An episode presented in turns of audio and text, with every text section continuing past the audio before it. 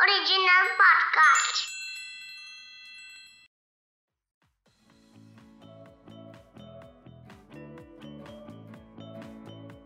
आधुनिक युग में खेती करने के लिए इंसानों ने कमाल की मशीनें बना ली हैं, जो कुछ ही मिनटों में कई एकड़ में फैले खेत की जुताई से लेकर कटाई तक आसानी से कर लेती है लेकिन हमेशा से ऐसा नहीं था जी हाँ आज से कुछ सालों पहले तक हमें खेती के ज़्यादातर काम अपने हाथों से ही करने पड़ते थे।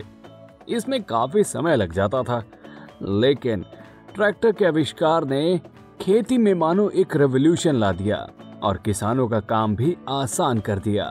तो आइए इन्वेंटोपीडिया के आज के एपिसोड में ट्रैक्टर के इन्वेंशन के बारे में जानते हैं।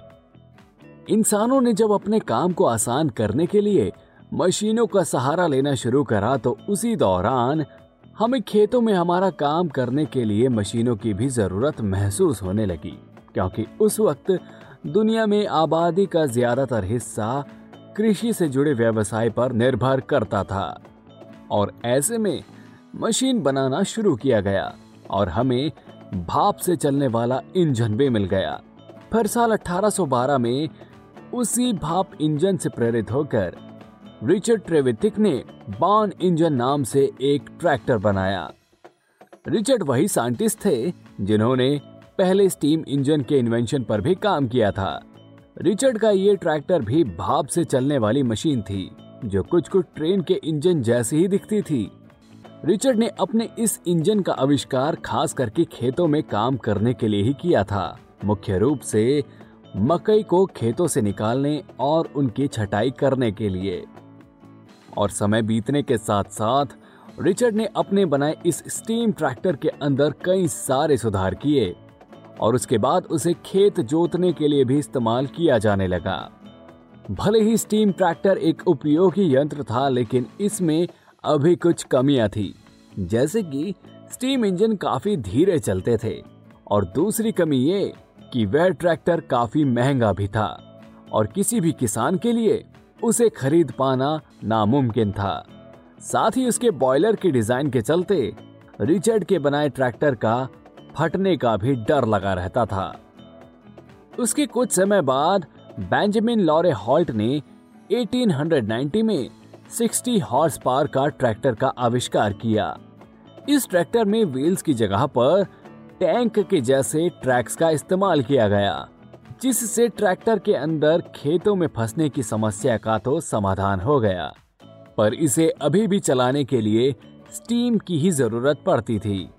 फिर 1892 में एक अमेरिकन साइंटिस्ट, जॉन फ्रॉलिच ने दुनिया का पहला पेट्रोल से चलने वाला ट्रैक्टर इन्वेंट किया, जो कि तीन माइल पर आर की स्पीड पर चल सकता था। जॉन फ्रॉलिच के बनाए इस ट्रैक्टर ने ट्रैक्टर की इंडस्ट्री में एक तरीके से रेवोल्यूशन ला दिया।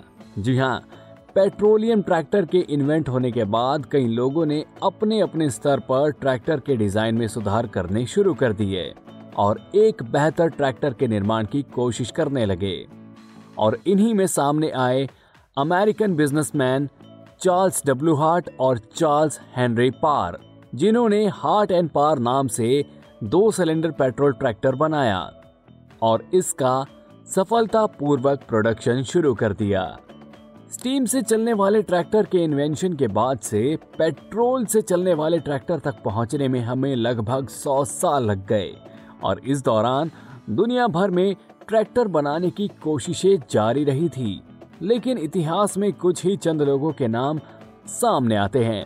आप यकीन नहीं मानेंगे 1916 से लेकर 1922 के बीच दुनिया भर में 100 से ज़्यादा ट्रैक्टर निर्माता कंपनी का निर्माण हुआ। जिनमें से एक सबसे पुरानी ट्रैक्टर कंपनी जॉन डियर भी शामिल है, जिन्होंने 1937 में अपना पहला ट्रैक्टर बनाया। जॉन डीर का बनाया हुआ ट्रैक्टर डीजल से चलने वाला पहला ट्रैक्टर था। साथ ही इससे पहले ट्रैक्टर में लोहे के पहिए इस्तेमाल किए जाते थे, पर जॉन डेयर ने उनको रिप्लेस करके रबर के टायर इस्तेमाल करना शुरू किया। और देखते ही देखते जॉन डेयर का ट्रैक्टर काफ़ी फ़ेमस हो गया। और आज भी जॉन डेयर जैसी ट्रैक्टर कंपनी ट्रैक्टर के प्रोडक्शन में लगी हुई है। तो ट्रैक्टर के इन्वेंशन के कुछ माइलस्टोन इस तरह हैं। 1812 रिचर्ड ट्रेविथिक द्वारा बनाया गया पहला बान engine tractor.